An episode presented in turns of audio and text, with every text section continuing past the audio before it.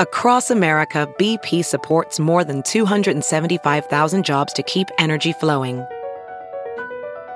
Jobs like updating turbines at one of our Indiana wind farms and producing more oil and gas with fewer operational emissions in the Gulf of Mexico. It's and, not or. See what doing both means for energy nationwide at bp.com slash investing in America. I think the difficult part about lineage and like the expectations of those types of things is that you have to also learn that you have to carve your own path. And that's a really scary thing, especially if you've come from a life of living in the safety and comfort of someone as powerful as a, a father that's, you know, Omni Man. And so um, I get that. Um, it, yeah, I deeply get that.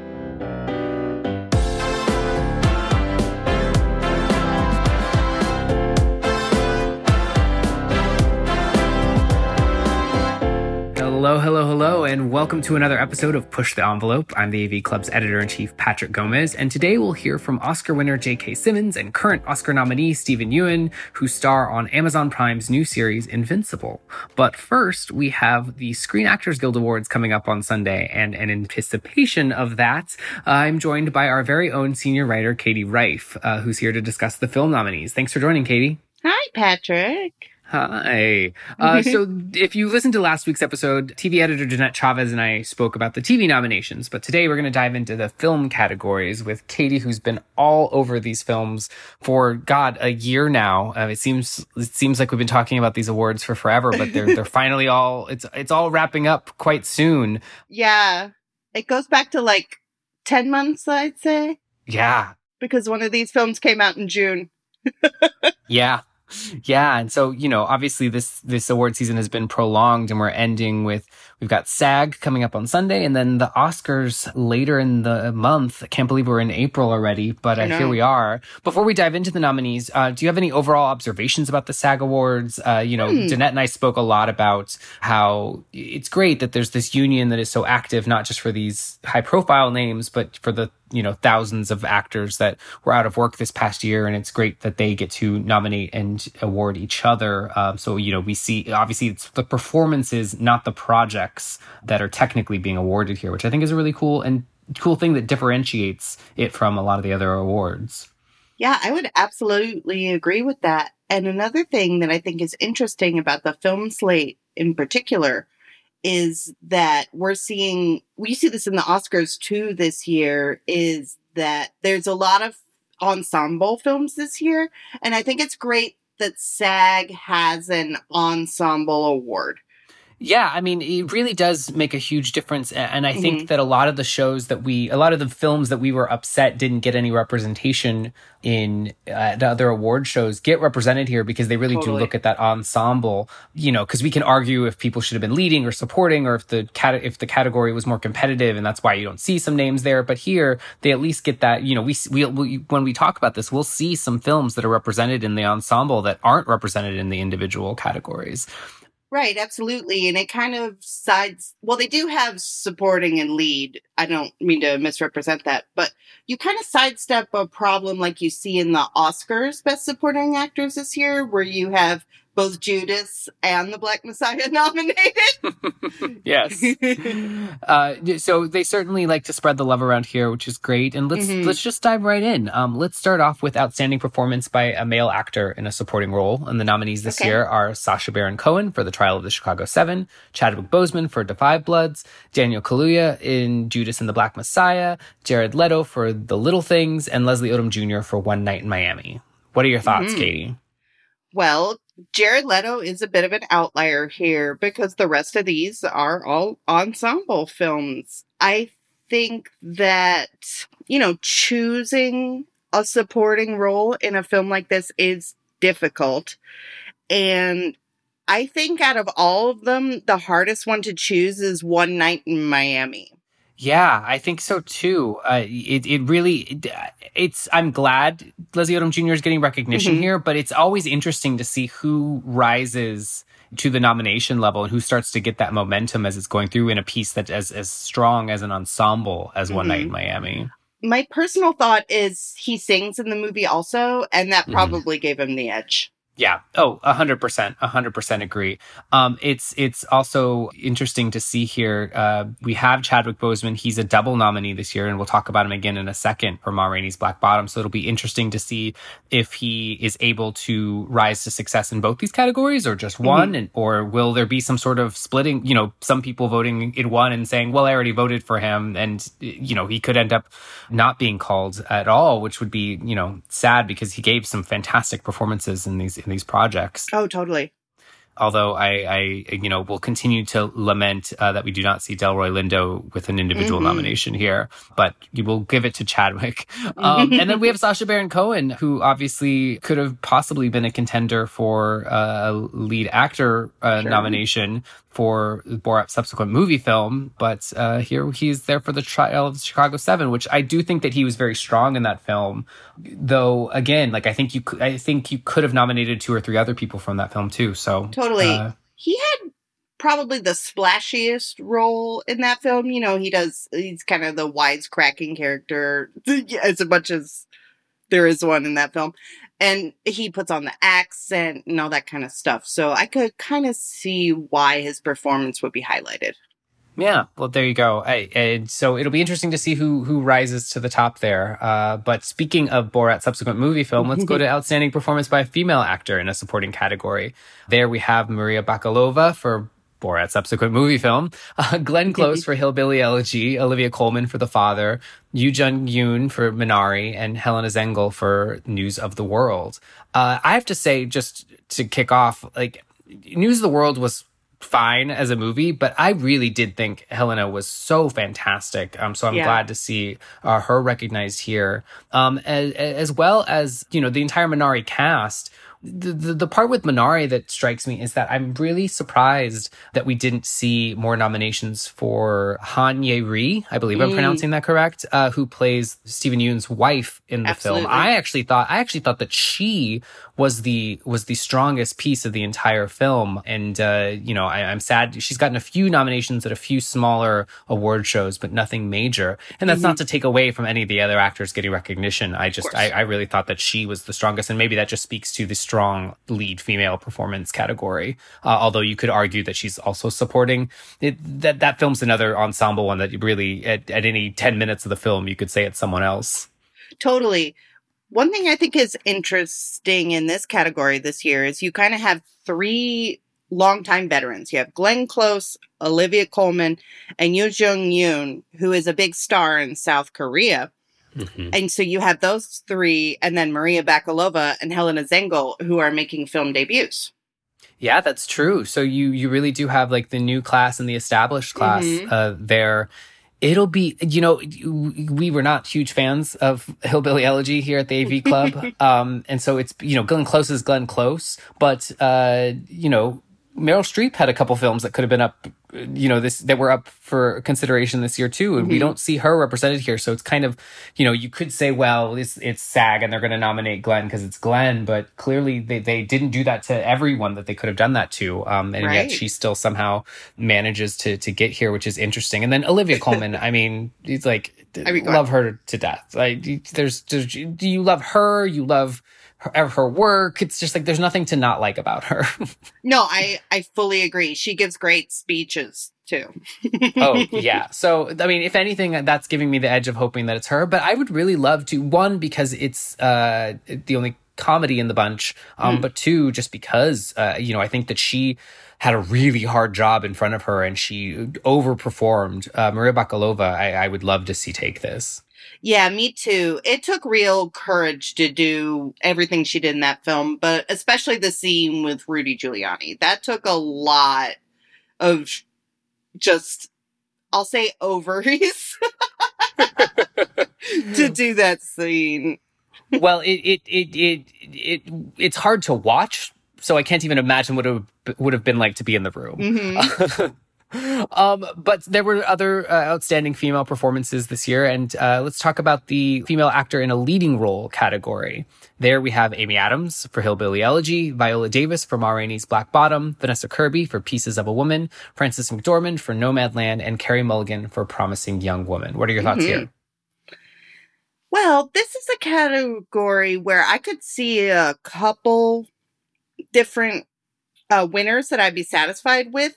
This category has the interesting phenomenon of good performance, bad movie, because I wasn't that big of a fan of Pieces of a Woman either, but Vanessa Kirby was great in that film.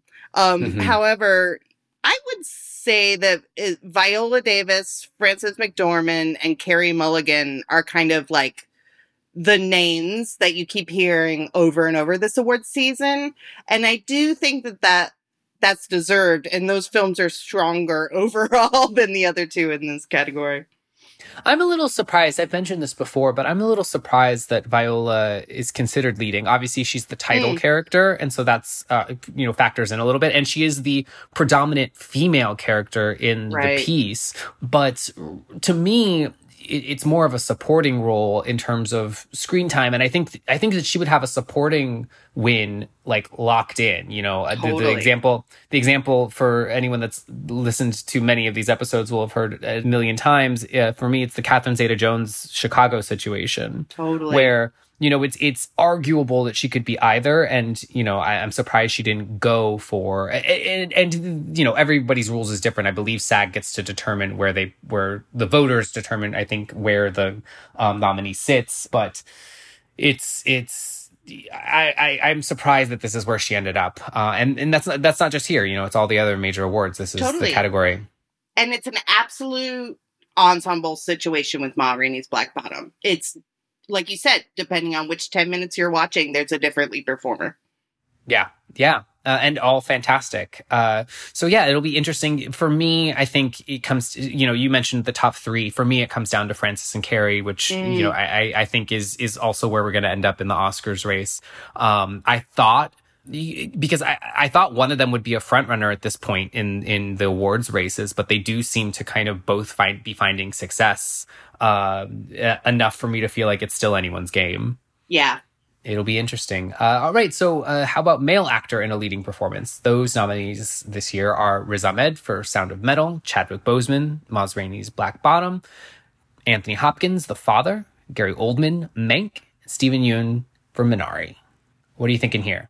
I think this is a very strong category. Some Mhm. years, uh, actor is more competitive and some years actress is more competitive. And I think this year at this awards, it's actor is the more competitive of the categories. Yeah, I think I think part of that goes to a little bit of what we were saying in terms of Vanessa Kirby being fantastic, but maybe not in a project that was as revered. Mhm. Um, Viola Davis possibly being uh, supporting, and then we've already discussed our feelings about Hillbilly Elegy a little bit. Uh, here, these are these are all fantastic performances in films that, for the most part, were well received. I think you could Yeah. maybe put Gary Oldman in the Vanessa Kirby category in terms of feeling about performance versus film. That depends on the reviewer, though. That Reviews is were true. very mixed on Mank. Yes, our uh, film editor A. A. Dowd was on here a couple weeks ago, and and he, he and I feel the same way about Mank, which is uh, we weren't the hugest of fans. Yeah, I thought it was fine. I just couldn't. I just couldn't. I thought it was cool that they decided to to add in all the quirks of of a film that would have come out at the time in which the the movie is set. Uh, Mhm. But that made it, you know, the mono sound and all of that made it impossible for me to understand what was being said half the time. So, uh, Yeah. you know, it, that that factors into enjoyability, uh, which at the end of the day. You know, a film could be a piece of art, but I need to be able to enjoy it for to uh, to review it positively. Well, on that same note, in sound, uh, Sound of Metal uses its sound in a very immersive, kind of empathetic way that I thought was really cool. And Riz Ahmed's performance works hand in hand with that. I think it's really interesting th- uh, with Sound of Metal that the film finds a way to immerse you in Riz Ahmed's Mhm. character's journey. And I think that Riz would be deserving of a nomination regardless of the sound design of, Of that course. film. But I think that that only helps because you as a you as a viewer and a and a listener of the film experience that feeling of unease as as you can't hear things in the film you know in the same way that the character can't. And i think that that helps uh, a little bit it immerses you in that world in a way that that you know people felt about perhaps Avatar, something that, that like is in mm. this four. It, it's almost like a, a it's a 3D experience, but an auditory 3D experience rather than a visual one. Um, and yeah. and I think that that's really interesting. Yeah, and his performance works with it in the sense that it's a very interior performance. He does a lot of his acting with his eyes and subtle facial expressions and things like that. It's not a he doesn't really give a lot of big loud speeches or dramatic you, you know moments like that. It's a lot of interiority and I think that that goes along with the immersive experience to where you're really feeling what this guy feels and hearing what he hears and seeing what he sees. Yeah. Uh, you know, Chadwick Boseman does get, we mentioned every 10 minutes mm-hmm. a different lead character in Ma Rainey. Uh, and he certainly has a couple of those big moments uh, and is fantastic yeah, in them. He kills it too. He's so good. Oh, yeah. He's so so good. Um, another char- another actor here that doesn't get that kind of moment I felt is Steven Yeun. Mm. Um, you know, Minari is a fantastic film, and I think he does a fantastic job. But I w- I've been a little bit surprised uh, at the, his nominations, um, only because I, you know, when you're thinking about awards bait, it, it, he doesn't have like a, a, he doesn't have like an awards clip moment. You know, you always watch a totally. film and you think, oh, well, that's the one we're going to see played 16 different times at different award shows, and he is just a steady, quiet performer uh, in this film. Um, and, and again, it's fantastic, but I've been surprised because it's not as flashy, and I'm glad that he's getting recognized for it. Um, but it's definitely not a traditional Oscar nomination performance or SAG nomination performance in this case. Right. I think Steven Yeun's performance in Minari is another example of someone really immersing themselves in the character and the mm-hmm. setting mm-hmm. and all that kind of stuff. I read a profile of him where there's a scene in the movie where his character is kind of just sitting on the on the land and looking off, you know, at, at the farmland that he's bought and kind of you can you kind of get the impression that he's questioning his life choices a little bit. Mm-hmm. And so the genesis of that moment was during a break from filming. Steven Yeun was just kind of sitting there looking off into the distance and they just started filming him he was so fully living the character in that moment that he managed to convey these parts about the story during his break. I mean, and that's what you that's what you're looking for when you're casting someone, uh, mm-hmm. someone that can embody the character that fully. So, mm-hmm. I mean, again, he is fantastic, uh, I, and I'm so grateful for, that he's being recognized. Um, but yeah, it's it's a quiet film, and so mm-hmm. you know, I'm glad it didn't get lost in the fray. Yeah. Uh, speaking of films that are not necessarily quiet, uh, you know, I don't think we need to spend a ton of time discussing them, uh, but I do want to recognize that uh, SAG also awards action performance by a stunt ensemble, which I think yeah. is really really cool. Um, you know, I think they could even go further. SAG could go even further in finding different niches of the acting community to to recognize. But they're uh, just to give them their due. Uh, the nominees are Da 5 Bloods, Mulan, News of the World, The Trial of Chicago Seven, and Wonder Woman 1984, which is which is fantastic. I think when you're looking at all this, I, it's hard to argue against um, Mulan or Wonder Woman taking taking sure. that award just because of the sheer scope of the of the stunts in those films. Um, but I'm, I'm glad that they all get recognition. Yeah, I fully agree on stunts. It's one of the more working class kind of positions on a set.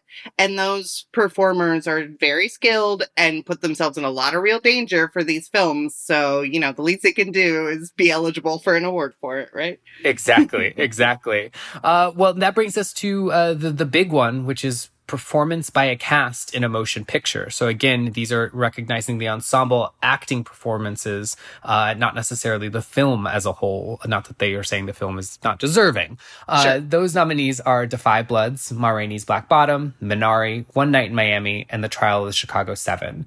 One of the things that I see here is is it really is recognizing large ensembles. Like these are not you don't see Nomadland, or even though there's fantastic ensemble performances in that too, but and you don't see promising young women, you don't see films that like really highlight a, a one person. Um, right. You could even say you could even say Sound of Metal falls into that category. Mm-hmm. These are films that really do work as ensemble pieces, which is very exciting because that's not always the case. Sometimes you just get movies that are getting recognized everywhere, and here, like all of these, uh, it's, it's also interesting. I think you know, aside from scope, you could say that Trial of Chicago Seven kind of reads like a courtroom drama play, and then One Night in Miami, Ma Rainey's Black Bottom, uh, Minar, like they're all they all uh, almost act like plays. Da 5 mm-hmm. Bloods as well has very theatrical elements to it, which is which is really cool. What are you what are you feeling in terms of who's going to rise to the top here?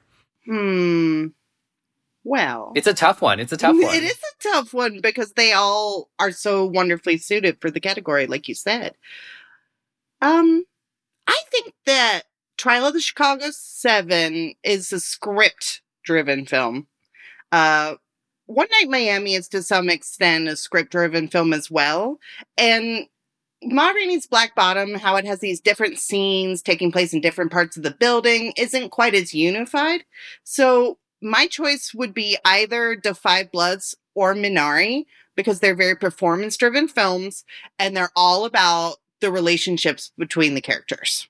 Yeah, I, it's interesting though, like your reasons for Ma Rainey's not being a top contender because that actually, for the reasons that you expressed, makes me feel like it may be more of a contender here than it would mm. be uh, at some of the other shows that award mm-hmm. the film as a whole. Because I think if I'm looking at each individual acting performance, um, because Minari, as we mentioned, is a quiet film, so no one really gets like that big Oscar scene moment um, Trial of Chicago 7, it's almost like screaming those moments to me uh, in a way that, like, I love Sorkin, and I know a lot of people, you either love or hate Sorkin, like, totally. few people don't have feelings. I, I do love a good Sorkin script, but, but it does kind of just scream at you, like, it's always at a 10 um, in terms of Oscar, Oscar moments. um, and so the fact that Ma Rainey's Black Bottom has these individual moments where you could point to each actor in that and say, wow, mm. they knocked that moment out of the park when I'm when I'm looking at simply the acting, that's why that kind of rises to one of the top contenders for me. Uh, although uh, almost in complete opposition to your reasoning for it not. So it's it, you know so it'll be interesting to see how the voters react. Yeah, totally. I mean, yeah, you make good points too. well, uh, you know, but we are not we are not SAG members. We are not voters, so we will have to see how this all plays out when the SAG Awards air on TNT and TBS this coming Sunday. So please make sure to tune in. And of course, um, Katie, I know you will be on Sunday evening helping us uh, mm-hmm. get all the SAG Award news out in case you're not watching the telecast, or even if you are, come come on and read our reactions as well. Um, we uh, certainly appreciate you coming on to the podcast, Katie, uh, and I know we'll be having it back very soon. Absolutely. I'm looking forward to it. But you listeners don't go anywhere just yet because I am now joined by our very own Mara Eakin, who recently got this chance to sit down with Steven Yeun and J.K. Simmons of Invincible. Mara, thank you so much for joining. Thank you for having me, Patrick. Yeah. Uh, so, for those of you that aren't familiar, Invincible is a new animated series that just launched on Amazon Prime Video. And Mara, uh, why don't you give us a little bit of an idea of what this series is? It's from Robert Kirkman, who is the guy behind The Walking Dead, of course, um, but it's definitely not a zombie story. It is not a zombie story. It is a comic Robert Kirkman also created The Walking Dead as a comic. Invincible is a comic series that ran for about 15 years. Um, it's actually been a TV series before in the early aughts that didn't sort of shake out. But now it is a serious, it is star studded. Like you've got Jon Hamm, you got I mean, a lot of AV Club stars, if you will. So, Jon Hamm, Jason Mantzoukas, Gillian Jacobs, like all sorts of crazy guest stars, Seth Rogen. It is about a a young man who comes into his own as a superhero, who like all of a sudden gets his powers overnight. Mark Grayson, played by Steven Yeun, uh, whose name is Invincible. And then his dad, Omni Man, who's actually not human, he's a Viltrumite, which means he's from another planet. And uh, sort of their relationship and just like a whole bunch of crazy superhero sort of intrigue in the back too. Like, is everyone who they really say they are, and and all that kind of stuff. It's it's actually really great. Like, I really enjoyed every minute of the episodes that I've seen so far. Yeah, I I enjoy. I've only watched the first one so far, but I've really enjoyed it. Uh, you know, you have Sandra O oh playing Steven Yeun's human yes. mother. Um, so he's half and half. So he wasn't sure if he's getting his powers. The first episode, it kind of goes in a bunch of different directions, but all in a way that like at first it took me a second to be like oh we're jumping over here now. Oh we're jumping over here. But it really is like a comic and it eventually all comes together um, in a way that i don't think we want to spoil but is is super interesting. And the, and the dynamic between j.k simmons uh, character and steven yeun's character is, is really interesting as like a father and son but also like one of them is like been the only one with superpowers in the family, but now there's more than one. So it's like he's proud, but also like it's a weird adjustment. It, it's all very interesting yeah, is your son a threat to you, like to your fame or to your power, you know, all that kind of stuff. It's really interesting. Yeah, I, I really liked it. And um It's on Amazon, and a lot of people have Prime, so a lot of people can watch it. Yeah. And so you got a chance to uh, chat with Steven and JK, uh, which is really fun. Tell us a little bit about what we're going to hear in this conversation. Well, we are going to hear us talking about sort of their relationship as father and son. They are both originally from Michigan and from Ohio. So I sort of talked about if there's like some down home Midwest values there. I don't know.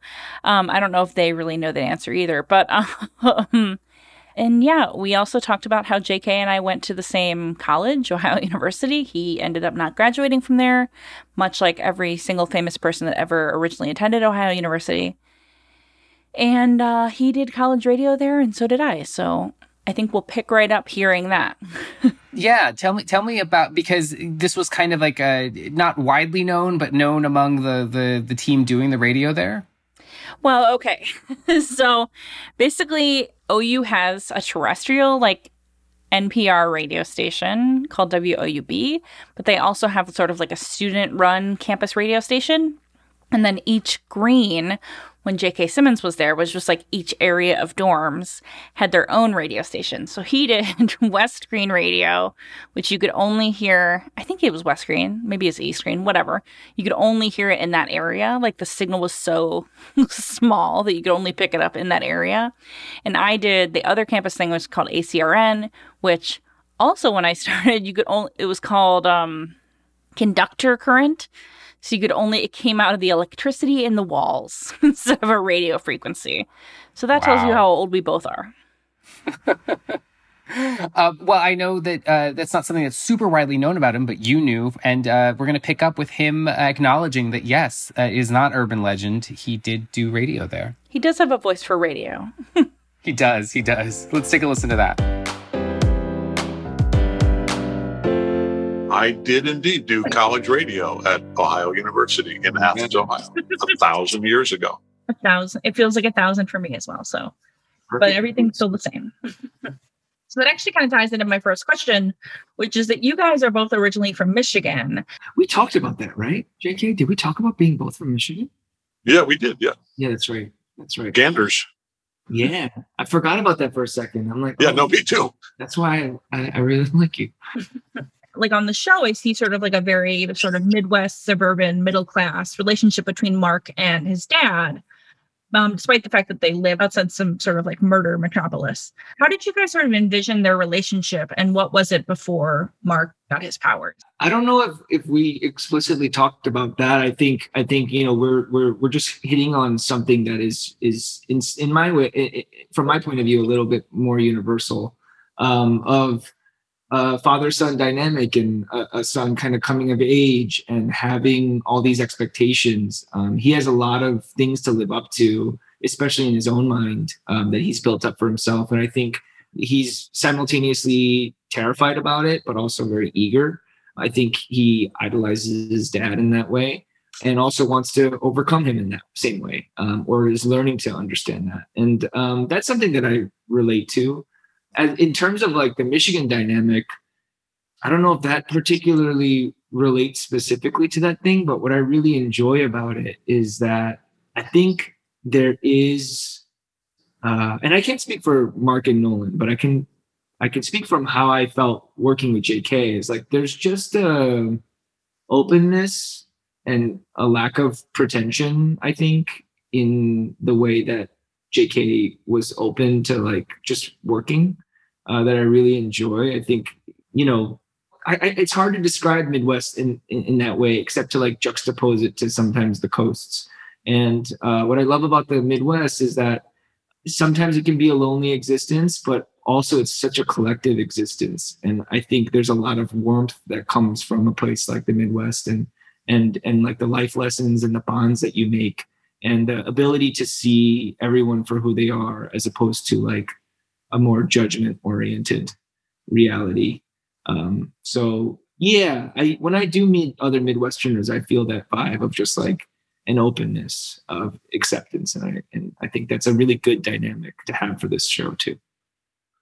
Yeah, I think my my own uh, Midwestern working class roots are are you know whether I'm aware of it or not. You know, I'm, obviously it's it's a big part of who I am, and and unconsciously I'm sure informs the majority of the work that I do. Uh, and in some cases, it's something that I, you know, could specifically want to consciously go back to. And in some cases, it's something I want to specifically get as far away from as I can, you know. And in the case of, of Nolan, and, uh, you know, obviously, you know, he's a Viltrumite, which is a, a ways away from Michigan, but, um, but there's also a, you know, a very grounded human family reality to, or, or not reality, but uh, verisimilitude that we're looking for that, uh, that I found, uh, very easy to connect to.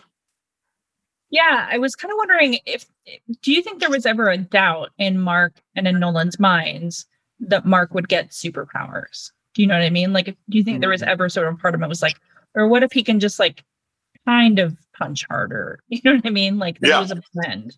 No, I think, uh, uh, uh, I mean, speaking for myself from Nolan's point of view, I think there is that, you know, well, and it, and it, it's complex. And again, I don't want to give away any spoilers, but you know there's uh, there's an uncertainty yeah and and even a, a, reticence like like do i want him to fully come into the same mm-hmm. powers that i have as his father uh, you know there's a little bit of a potential sort of you know Oedipal thing going on there i mean do i want to continue to be you know undeniably the most powerful and the man of the family um, and, and do i want uh, you know him to be uh, uh, his his human genetics to uh, to play a role in when and whether his uh, his powers fully develop. And uh, I, I'm gonna I'm gonna stop talking now, Steven.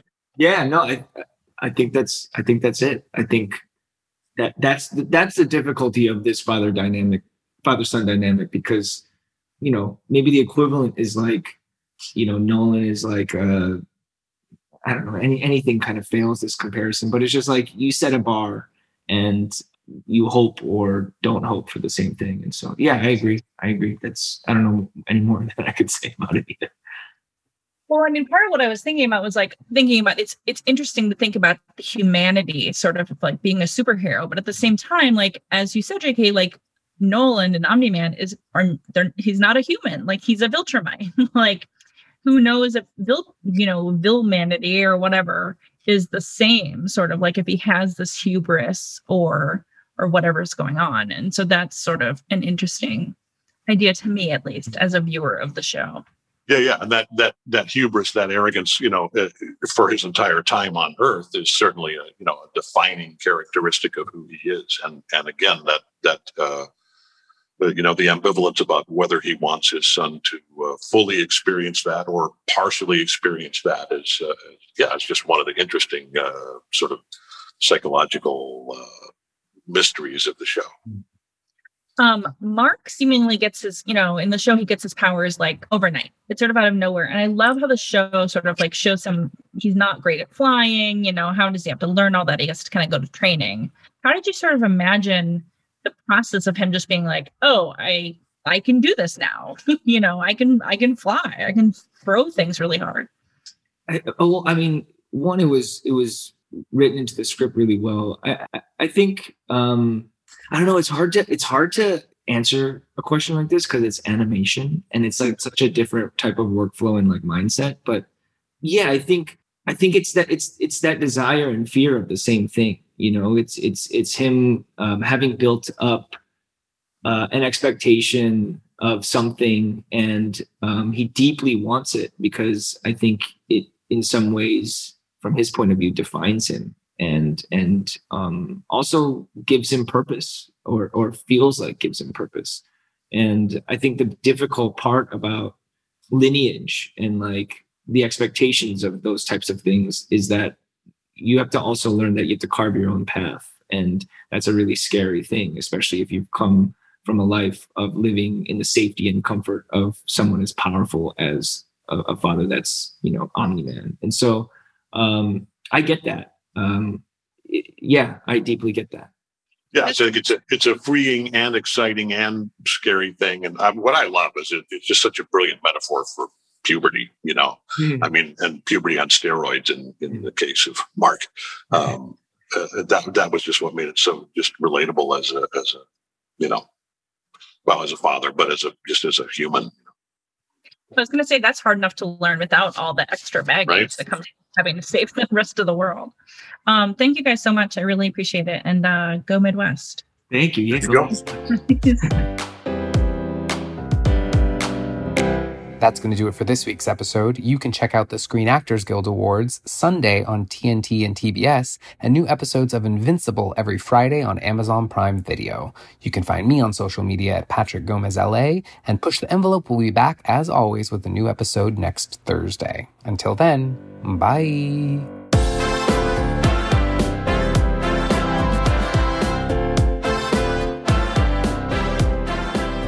This episode of the AV Club's Push the Envelope was brought to you by producer Michaela Heck and sound engineer Ryan Allen.